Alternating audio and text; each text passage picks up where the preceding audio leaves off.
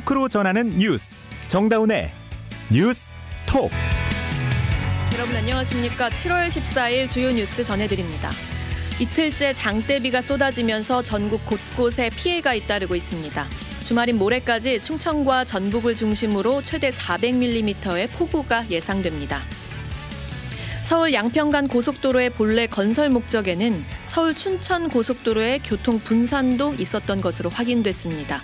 이 때문에 애초에 김건희 여사의 땅이 있는 강상면 종점안은 예비 타당성 조사 당시 제외된 것으로 나타났습니다. 세계보건기구 WHO가 단맛을 내는 인공, 인공 감미료 아스파탐을 발암 가능 물질로 분류했지만 일일 섭취 허용량은 유지했습니다. 오늘 방송은 CBS 레인보우와 유튜브 노커 채널에서 화면으로도 보실 수 있고요. 본 방송 이후 유튜브에서 질문하는 기자 이정주 기자와 뒷담 이어가겠습니다.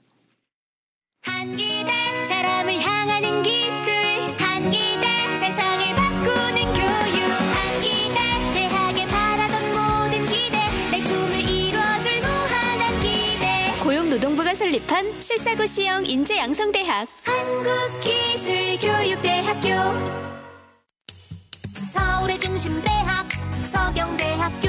서경? 공부도 취업도 창업도 서경대학교. 서경. 내 인생을 바꾸는 힘 서경대학교. 서경. 실용이 최고의 가치 서경대학교. 서울 정릉에 있는 서경대학교는 76년 된 4년제 종합대학입니다.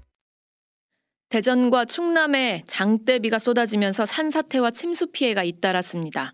내일까지 많게는 250mm 이상의 비가 더 내릴 것으로 보여서 오늘 밤 각별한 주의가 필요합니다. 대전 CBS의 고형석 기자가 전해드립니다. 충남은 내륙을 중심으로 천둥과 번개를 동반한 시간당 20에서 40mm 내외의 강한 비가 내리고 있습니다. 대부분 지역에 호우특보가 내려진 상태입니다. 지난해 폭우에 따른 비 피해로 특별 재난 지역에 이름을 올렸던 부여군의 상황이 가장 심각합니다. 오후 기준 누적 하루 강수량이 210mm, 시간당 50mm 이상에 달하며 긴장감이 높습니다. 오늘 새벽 산사태로 흙더미가 주택 일부를 덮치는 사고도 있었습니다. 계룡과 논산, 보령 아산 등에서도 주택 침수가 이어졌습니다. 오늘 하루 충남에서만 200건이 넘는 피해 신고가 잇따랐습니다. 호우경보가 내려진 대전에서도 가로수가 쓰러지거나 침수 우려에 따른 안전조치가 이뤄졌습니다. 오늘 오전 8시쯤 서구 용촌동에서 차량이 물에 잠기면서 운전자가 차량 지붕으로 대피했다가 구조되기도 했습니다. 갑천에 홍수경보가 내려졌고 하상도로는 전면 통제됐습니다. 이미 많은 비가 내렸지만 오늘 밤사이 또 한 번의 고비가 찾아올 것으로 보여 각별한 주의가 필요합니다.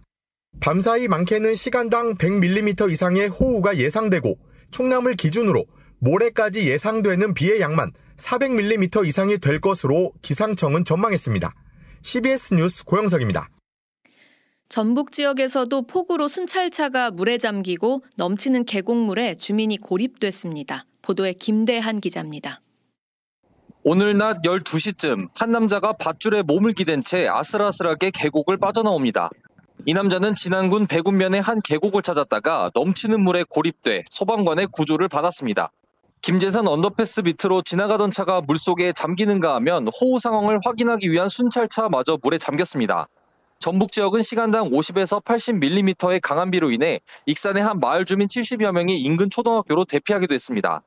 전북 대부분 지역은 현재 서해안과 북부 지역을 중심으로 시간당 20에서 50mm 내외의 강한 비가 내리고 있습니다.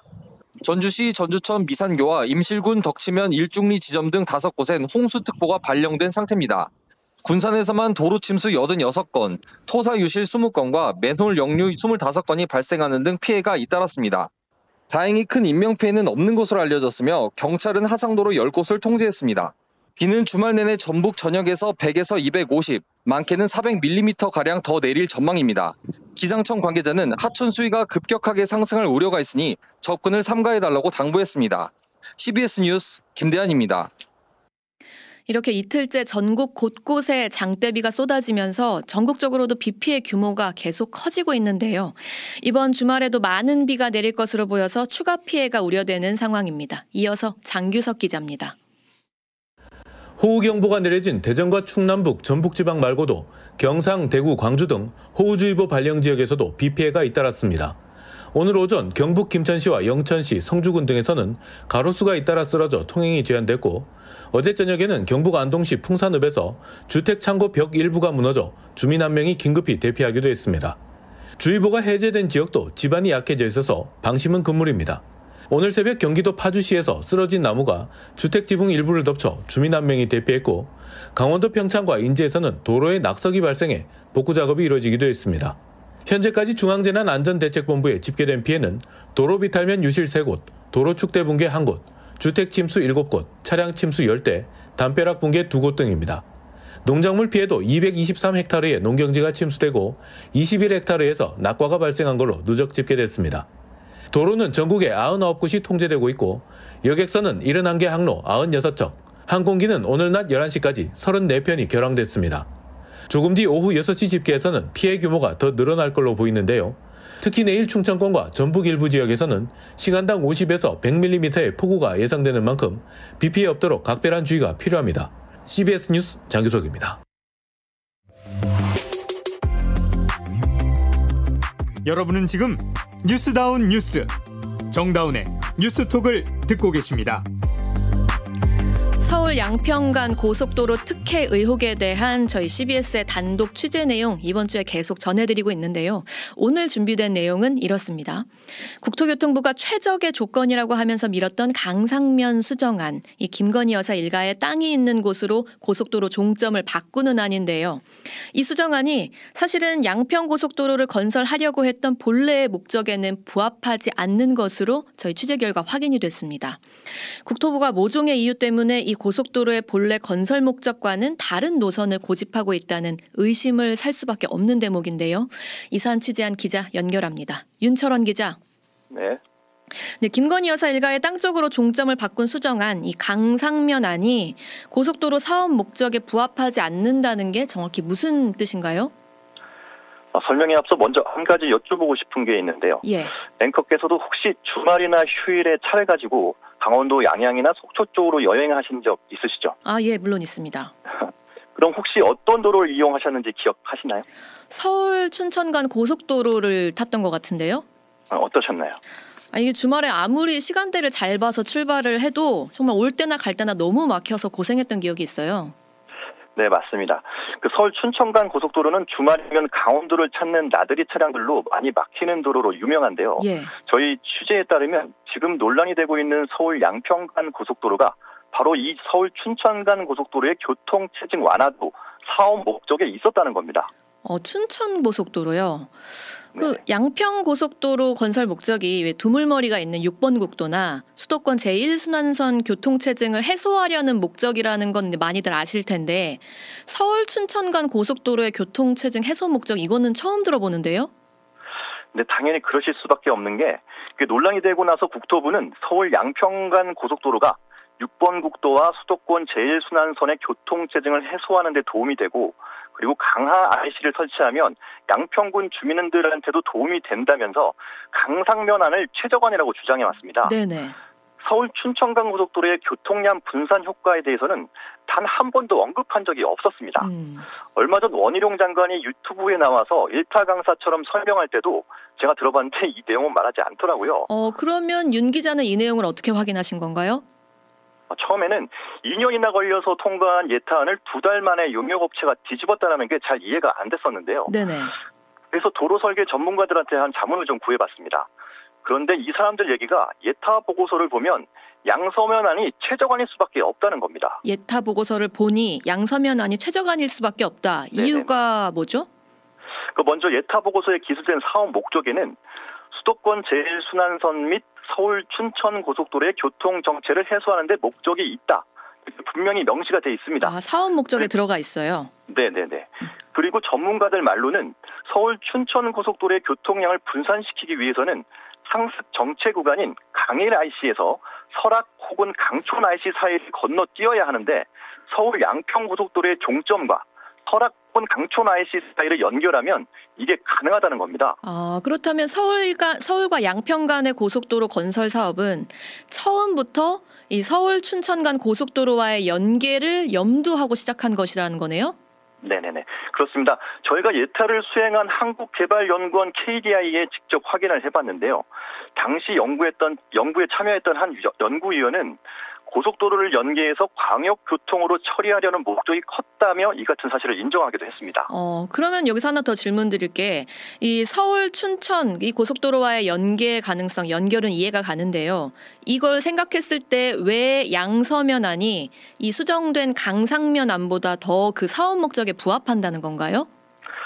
지도를 보면서 이제 설명하면 이해가 쉬울 텐데요. 예. 원안 양서면안은 노선이 서울 춘천 고속도로를 향해서 북쪽으로 흐릅니다. 예, 저희가 지금 아. 유튜브를 통해서 지금 보여드리고 아, 있거든요. 예, 예. 반면 수정안은 강성면안은 노선이 남쪽으로 내려와 있어서 서울 춘천 고속도로와 수평이 되게 됩니다. 아, 다시 말해서 양서면안은 서울 춘천 고속도로까지 최단 거리로 연결되지만 종점이 강상면으로 내려오게 되면 꺾어서 올라가야 한다는 얘기입니다. 강상면으로 내려오게 되면은 꺾어서 올라가야 서울 춘천 그렇죠. 고속도로와 만나게 되네요. 네, 맞습니다. 먼저 양평 고속도로에서 중부 내륙 고속도로로 갈아탄 다음에 양서면까지 올라가서 다시 JCT를 이용해서 서울 춘천 고속도로로 연결되는 도로로 한 번 더 갈아타야 하기 때문에 번거로울 수밖에 없는 거죠. 아, 그리고 10km 정도를 더 돌아가야 하고 JCT도 하나 더 만들어야 한다는 겁니다. 음. 정리하자면 강상면하는 거리도 비용도 더 늘어날 뿐만 아니라 운전자들도 불편할 수밖에 없다는 겁니다. 예타에 참여했던 KDI 연구진도 이 같은 사실을 알고 있었습니다. 직접 들어보시죠. 국토부가 제시한 사업 목적에도 그게 제시가 돼 있고요. 두 개를 비교한다고 하면 그런 위치에는 부합하는 아니라고 볼 수는 있을 것 같습니다. 어, 그러면 이런 상황에서 국토부는 왜 강상면안을 밀고 있는 거죠? 사실 저도 그게 의문인데요. 사실 예타 보고서를 보면 이런 내용이 또 있습니다.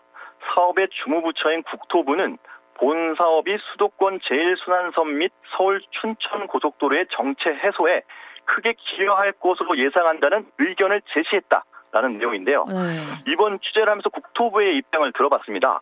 근데 국토부의 입장은 서울 양평과 서울 춘천 고속도로의 연결을 계획하고 있지 않다는 거였습니다. 그럼 애초에 말했던 것과 입장이 바뀐 거네요? 네, 맞습니다. 어, 뭐 오로지 이 두물머리로 향하는 교통체증, 그 국, 6번 국도, 이 그것과 양평 주민들의 불편을 해소하기 위한 그런 사업이라는 건가요?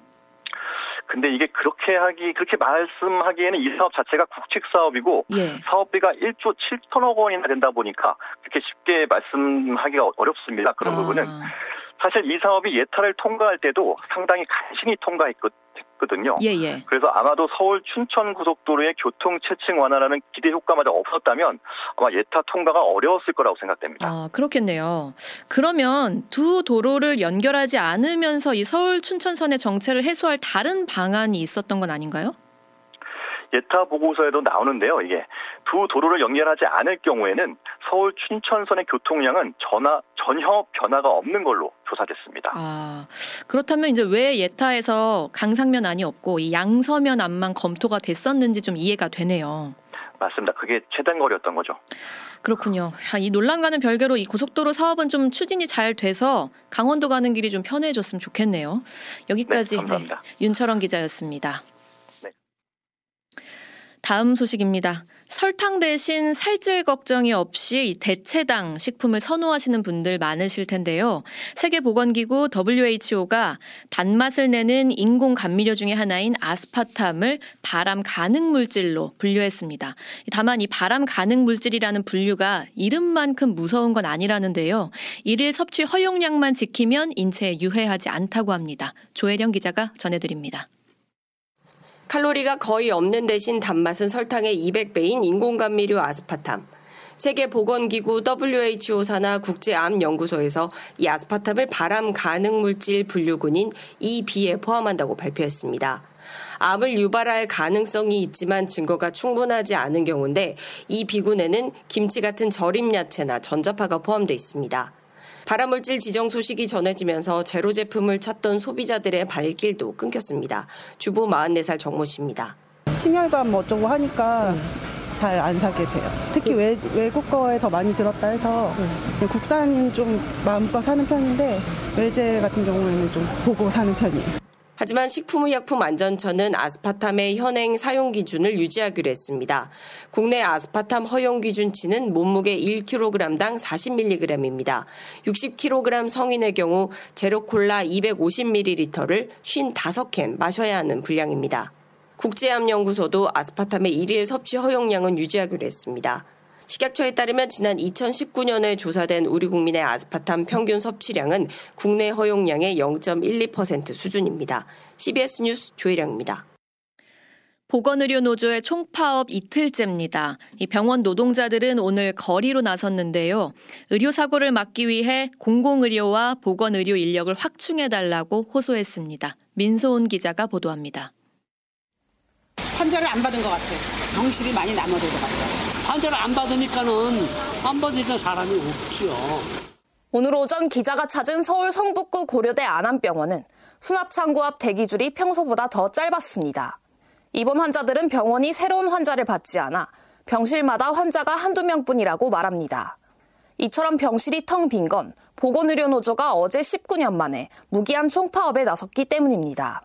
오늘은 8천여 명의 의료노조 조합원들이 오후 2시 서울 세종대로에 집결해 의료사고를 막기 위해 공공의료와 보건의료 인력을 확충해야 한다고 촉구했습니다.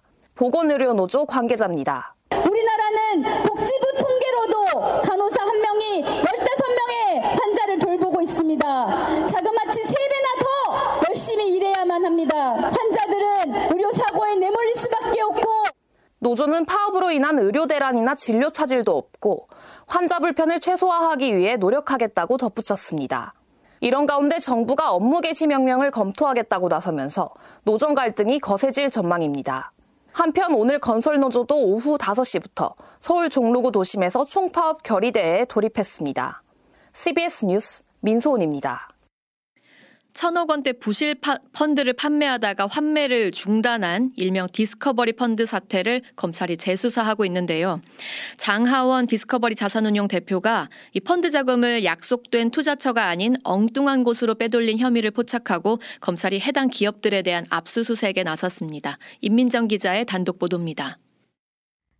최근 디스커버리 펀드 환매 중단 사태를 다시 수사하고 있는 검찰이 지난 6일 서울주택공사 SH와 함께 건설기업 S사도 압수수색한 사실을 CBS 취재 결과 확인했습니다. 장하원 디스커버리 자산운용 대표가 약속된 투자처가 아닌 엉뚱한 곳에 투자한 혐의와 관련해 검찰이 범죄 정황을 포착한 겁니다. 장 대표는 장하성 전 청와대 정책실장의 동생으로 수사 초기 해당 펀드에 장 전 실장도 약 60억 원을 투자한 사실이 드러나 논란이 일기도 했습니다. 김상조 전 청와대 정책실장과 장 전 실장이 일했던 고려대 동료 교수들도 디스커버리 펀드에 거액을 투자한 것으로 알려졌습니다. 디스커버리 펀드는 2017년부터 2019년까지 하나은행과 IBK 기업은행, 한국투자증권 등을 통해 판매됐다가 환매가 중단돼 투자자들이 피해를 봤습니다. 2021년 4월 말 기준 환매 중단으로 은행 등이 상환하지 못한 잔액은 모두 2,562억 원에 달합니다. 앞서 법원은 지난해 12월 천억 원대 부실 펀드를 판매하고 환매를 중단한 혐의로 재판을 받아온 장 대표에게 무죄를 선고했습니다. 하지만 이에 항소한 검찰이 장 대표를 상대로 배임 혐의를 중심으로 재수사에 나서면서 수사의 칼날이 어디까지 향할지 주목됩니다. CBS 뉴스 임민정입니다. 이 시각 보도국입니다. 한국 경제가 둔화하고 있다는 정부의 진단이 반년째 계속됐습니다. 기획재정부는 최근 경제 동향 7월호에서 최근 우리 경제는 제조업 중심으로 경기 둔화가 이어지고 있다고 밝혔습니다. 다만 수출 부진 일부 완화와 완만한 내수 경제 심리의 개선, 견조한 고용 등으로 하방 위험이 완화되는 모습이라고 덧붙였습니다. 국가정보원이 내년 대공수사권 폐지를 앞두고 합동수사기구 등을 통해 대공수사에 협력할 수 있도록 하는 내용의 시행령 제정안을 입법 예고했습니다. 제정안은 안보 범죄 등의 원활한 수행과 협조 체제 유지를 위한 유관 기관 협의회 설치와 합동 수사기구 참여 등 각급 수사기관과의 협력 등을 내용으로 하고 있습니다. 러시아 모스크바에 주재하는 30대 북한 대사관 직원이 차량에서 흉기에 찔린 채 발견됐다고 현지 언론이 보도했습니다. 러시아 관영 타스 통신에 따르면 현지 시각 13일 새벽 2시쯤 모스크바 남쪽 라트나야 거리에서 북한 대사관 직원인 37세 남성이 흉기에 찔린 채 발견돼 병원으로 후송됐습니다. 아시아나항공 조종사 노조가 오는 24일부터 파업에 돌입합니다.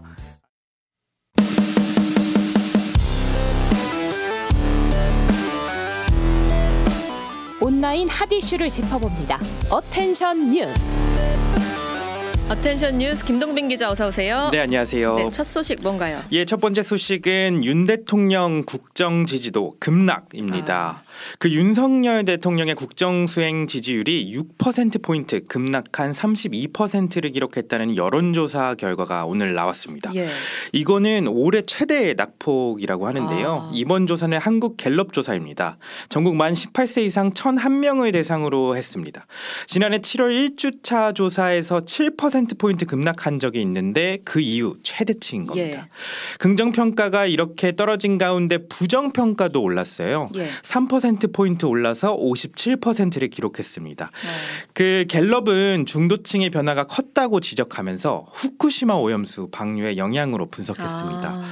그 남부 특히 바다와 접해 있는 부산, 울산, 경남에서의 지지율이 떨어진 것으로 분석된다는 설명인데요. 네. 실제로 부울경의 그 지지율을 봤더니 긍정 평가는 36%로 전주의 47%.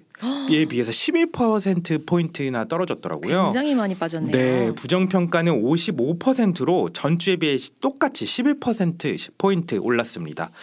이번 조사의 표본 오차는 95% 신뢰 수준의 플러스 마이너스 3.1% 포인트고요. 보다 자세한 사항은 주, 중앙선거 여론조사 심의위원회 홈페이지를 참조하면 됩니다. 네, 다음 소식 뭔가요? 예, 다음 소식은 바이든의 뼈 있는 농담입니다. 조 바이든 미국 대통령의 의미심장한 농담이 화제입니다. 이 핀란드 에서 한 기자회견 내용인데요. 예. 바이든 대통령은 지난달 반란을 일으켰던 러시아 용병 기업 바그너 그룹의 수장 프리고진의 신병에 대한 질문을 받습니다. 음. 여기에 바이든 대통령은 무슨 일이 일어날지는 신만이 안다 이렇게 답하면서 농담을 덧붙였는데 예. 어떤 농담이냐 먹는 것을 조심해야 한다. 나는 메뉴에 주의를 기울이고 있을 겁니다. 내가 만약 그라면 아. 이렇게 대답을 합니다. 독사를 의심하는 그렇죠. 건가요? 뭔가 섬뜩한데 예. 푸틴 대통령은 집권 이후 알렉세이 나발니를 비롯한 정적들을 독극물 등으로 암살하려 시도해 왔다는 의혹이 꾸준히 제기돼 왔는데 이를 의식한 발언으로 풀이됩니다. 음. 아울러 푸틴 대통령과 프리고진이 다시 밀착하는 것을 막기 위한 일종의 심리전이 아니냐 이런 아. 가능성도 제기됐습니다. 예. 바이든 대통령 은 우크라이나 전쟁이 수년 동안 이어지지 않을 것이라고도 예측했는데요. 음. 전쟁을 계속하는 것이 경제적으로나 정치적으로 이익이 되지 않는다는 않는다고 판 않는다고 판단할 상황이 올 거다 이렇게 예측을 했습니다. 바로 푸틴 그렇습니다. 대통령이요. 네. 그렇군요. 마지막 소식 할까요? 예, 마지막 소식은 폭포처럼 흘러내린 암석입니다. 비 때문이죠? 네, 바로 그렇습니다. 아, 강원 정성군 군도 3호선 피암터널 구간 사면에서 이달 들어 반복적으로 대규모 산사태가 발생했는데요. 어제 오후 6시 37분쯤 정원읍 봉양리 군도 3호선 피암터널 경사면에서 일어난 산사태입니다. 예. 이번 달 들어 벌써 네 번째라고 합니다. 화면에 보시면 뭐 그 와, 뭐 정말 폭포 같이 흘러내린다는 말이 네. 딱 와닿네요. 저게 6천여 톤의 규모의 암석이라고 하더라고요. 예. 다행히 인명 피해는 발생하지 않았습니다. 군은 두 번째 산사태가 발생한 지난 7일에 이 구간 양방향 통행을 전면 통제했는데 네. 11일에 현장을 점검해서 이제 안전하다고 생각했을 때 통행 재개를 계획했습니다. 근데 아. 이번에 대규모 산사태가 또 발생하면서 상당 기간 통행이 어려울 것 같습니다. 아, 정말 다행입니다. 제때 막아서. 네, 여기까지 듣죠. 김동빈 기자였습니다. 네, 감사합니다. 이어서 날씨 전해드립니다. 김수진 기상 리포터. 네, 전국적으로 장맛비가 계속 이어지고 있는 가운데 오늘은 충청과 전북 지역을 중심으로 물폭탄이 쏟아지고 있습니다. 정체 전선이 위치하면서 매우 강한 비구름들이 폭발적으로 발달하고 있기 때문인데요. 현재 충남의 천안, 아산, 태안, 당진, 서산을 비롯한 충청도와 전북 북부, 경북 북서 내륙, 경기도 이천, 평택, 안- 안성에 호우 경보가 내려진 가운데 장대비가 쏟아지고 있습니다. 앞으로 경기 남부와 강원 남부 내륙 산지는 내일까지, 충청, 호남, 영남은 모레까지 시간당 80, 30에서 최대 80mm가 넘는 국지성 호우가 집중되는 곳이 있겠고요. 특히 오늘 밤부터 내일 오전 사이에 충청, 호남, 경북 북부 내륙을 중심으로는 시간당 50에서 100mm 안팎의 극한 호우가 이어질 가능성도 있겠습니다. 주일인 모레까지 충남 남부와 전북 서부에 최대 400mm 이상, 충북 중남부와 전북 동부, 전남, 경북 북부 내륙에 최대 300mm 이상의 기록적인 호우가 계속되겠고요. 그밖에 수도권과 강원도 영남 지역에 30에서 80, 경기 남부, 강원 남부, 경남에는 최대 150mm 이상의 많은 비가 예보돼 있기 때문에 최신 기상 정보를 계속 참고하시기 바랍니다. 내일 아침 기온 서울 원주 청주 24도로 출발해서 한낮 기온 대구 30도, 서울 27도의 분포로 종일 후텁지근하겠습니다. 날씨였습니다.